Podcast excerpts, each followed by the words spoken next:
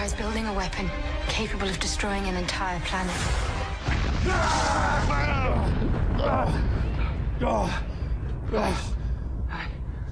Okay. A few things, Mike. First, uh, well, you blew up another planet, obviously. What's that, three for you now? I think so. Uh, second, uh, are you out of your stupid run and go, you dumb man? Happy who? Happy normal. Hello, this is Ryan with Abnormal State Theater, and this is another short take. I was hoping to actually have episode number 9 all ready to drop by now, but unforeseen occurrences, namely health problems with myself, health problems with my family, so on and so forth. You're probably sick of hearing it by now. Uh, have delayed me, so I'm rescheduling episode number 9 to drop in January. Hopefully around the middle of the month, but maybe earlier. In any case, I've got most of the writing done, most of my notes compiled forward. Hopefully, I can get to recording on it soon. At this time, I'd also like to uh, throw a few thank yous in the direction of people that have been supporting me and the podcast. I never really considered it anything special, but I have gotten some encouragement and some help. Special thanks to my friend Mo for helping me to retool the intro, uh, and you'll hear the retooled intro uh, in episode 9. Not really going to be that different from what's there now, but I did want to tweak it just a little bit. And also, he's working on a promo for the show, so hopefully I can get that out in the circulation soon enough. Court Duncan for helping me on the technical side to make the podcast sound better and also Ricky and Lish and a bunch of others. You all know who you are for the moral support and uh, you know making this worthwhile. I thank you all. Anyway, for this uh, short take, as the last one was devoted to Star Trek, this one's going to be devoted a little bit more to Star Wars. I am seriously psyched up for Rogue One now, especially since uh, the last trailer dropped. Um, had a chance to take a look at some of the new ships, and I like what I'm seeing, although I do have a few questions uh, about some of the designs. The the U-wing fighter, for instance, I I like the design. It's kind of funny. The first time I saw it, I saw it from the back end with the wings extended, and I honestly thought they were bringing back the Z95 Headhunter from the expanded universe since it sort of had a proto X-wing look to it, uh, the engines and such, but really a totally different design. Really, I don't know if I'd class that a fighter or not. I mean, it is a fairly small, a relatively small craft compared to some in the Rebel fleet, but I don't know, since it has the ability to carry troops into battle, I'm thinking this sort of might be more along the lines of, say, the Rebel Alliance's version of the Huey from the Vietnam era, you know? It packs a punch firepower wise, but also can carry troops into battle. Uh, another design that I'm really fond of is the TIE Striker. The um, sort of it's the, the TIE Fighter ball cockpit, but with two little delta shaped pieces of what look like TIE Interceptor wings on either side. Very sleek, just a beautiful design. And as I understand it, it's mainly for atmospheric flight. And that was one of the big problems with the old style TIE fighters. They had those great big vertical solar arrays on either side, and that sort of thing, if you're flying in windy conditions, that would buffet any ship around really bad. That problem is averted with the TIE Striker. I mean, it just it looks like a dagger ready to go. My question is this though okay, we've established the existence of these TIE Striker craft, which are suitable, as I understand it, for both atmospheric combat and space combat, as having existed before the events of the original trilogy. This is clearly a piece of hardware in the Imperial inventory. Where were they at Hoth? There's a battle that would have definitely called for close air support. Where were they at Endor? Again, you know, even just a couple of those could have turned the tide of battle for the Imperials. Now, naturally, they weren't there because A, they didn't know they were going to exist at this point at Lucasfilm, And B, that would have totally buggered up the end of Return of the Jedi. But still, I think they should have been at Hoth. But that's just my opinion. Also, the character of Orson Krennic, um, the, the man in the white uniform with the cape, really, really intrigues me. I totally dig Ben Mendelsohn playing that role, but at the same time, there's a little piece of me that would have loved to see what Christoph Waltz would do with the role. Um, you know, ever since he played uh, the, the Nazi and he played, you know, some other types of bad guys, Inspector and so on, I don't know. This just seems like a role that would fit him like a glove. If you are really psyched up about Rogue One, there's a book that I would like to recommend. It's called Catalyst, a Rogue One novel. And um, I know I picked one up here at Target uh, just this past week and finished reading it just last night. Basically, what it is, is the prequel to Rogue One in the sense that it goes into the lives of Galen Erso, Orson Krennic, Grand Moff Tarkin makes an appearance. Basically, it sets the events up so that if you watch Rogue One after having read this, I'm sure that it's going to enrich, you know, your understanding of things. It's not essential, it's not required reading to enjoy Rogue One, I'm sure. But if you have the chance and if you have the time, I'd say snap this book up and give it a read. It may pay off once you've seen the movie. And I'll probably drop another short take after I've seen the movie to give my thoughts. In the meantime, shifting gears here a little bit, I'm also waiting patiently for the new Mystery Science Theater 3000 episodes to arrive on Netflix. And I know I'm not alone in this.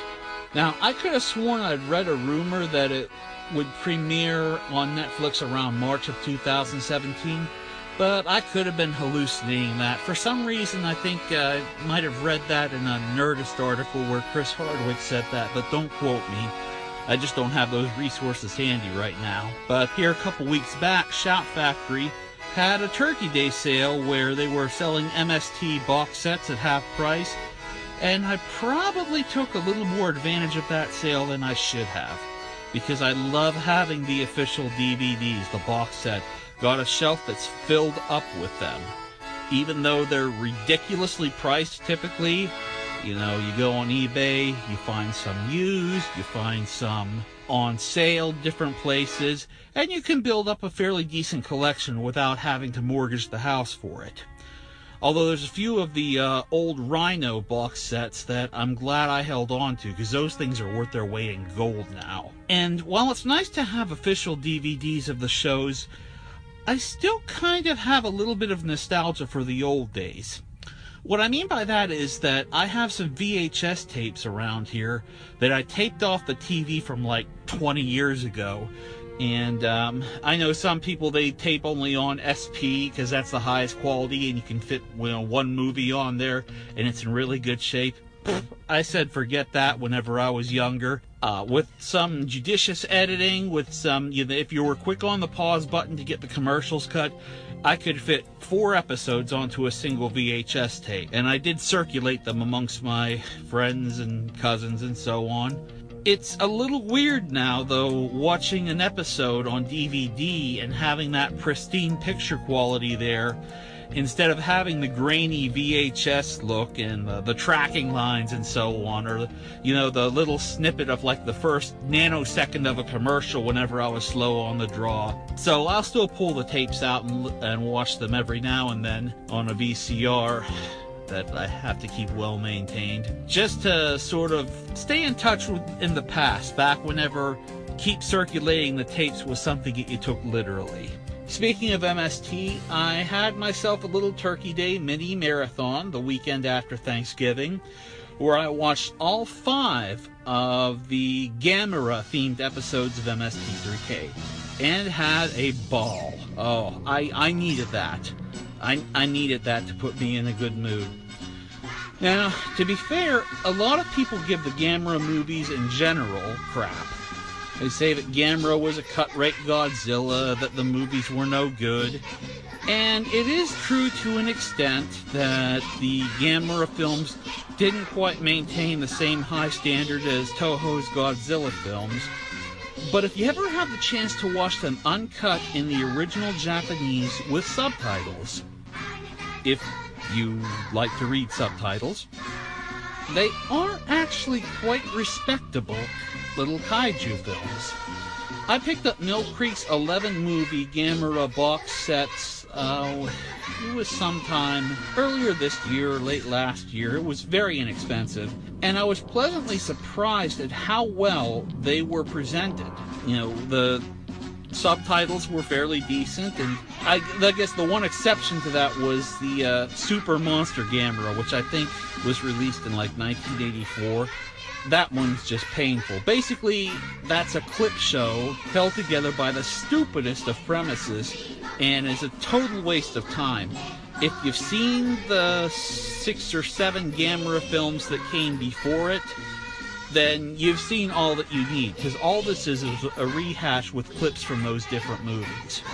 And the new Gamera films that came out, Gamera, Defender of the Universe, and so on, all I can say is wow. Really, presentation is the reason that five Gamera films ended up on MST3K. Uh, Sandy Frank, who was the entrepreneur who imported these movies to the US initially, did these films no favors with the horrendous, downright crazy, insane, just awful dubbing. My fellow Misties know this is true, and I have to mention just a single definitive example Corn Job. That's all I'm gonna say. Those who know will attest. And on that note, that's all the time I have for this short take. So I'm going to close this out with one of the host segments from the MST treatment of the very first Gamera movie. And I'll see you folks next time. More fish flakes, sweet friend. Oh, Tibby, my Tibby, my heart is a mess. I don't have a protective shell over my chest. So people can hurt me with the cruel things they do. Yet somehow, sweet Tibby, I know you hurt too.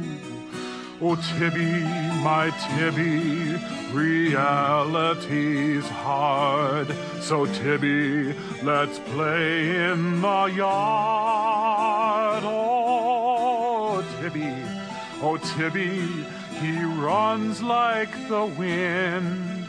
A couple of inches, and then back again. La, la, la. Uh, may I take a verse? Well, if you feel it, Crow. Oh, I do. Well, Crow, then by all means, join me, won't you? Five, six, seven, eight. Tippy! It's Tippy! Uh, oh, Tibby. Sorry, sorry, sorry. I love you, my fine little fella. Even though you gave the whole family salmonella. No, no, it's not their fault. It isn't their fault. Crow, you take everything good and you rip my heart out. Jeez, I- I'm sorry. Come on, Crow. Let him finish his song. Come oh, on. Oh, okay. It's Go just ahead, a Tom. stupid old turtle. Go ahead, Tom. Thank you, Cambots. Tibby, my Tibby, your blood may be cold, but I know that your heart burns as hot as a coal. It burns with the love only turtles can feel. Tibby, is our love real? My Tibby, I'll never let the dog nose around your bowl, but you know that, don't you? I can see it in your beady little eyes. If you high center on your rock, Tibby, I'll be there to help you down. The toilet's not your fate, friend. You'll always run free. Tibby, long as you have me.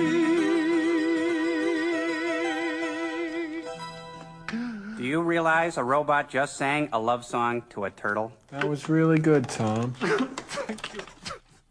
You have been listening to a Clockwork Cardiac production.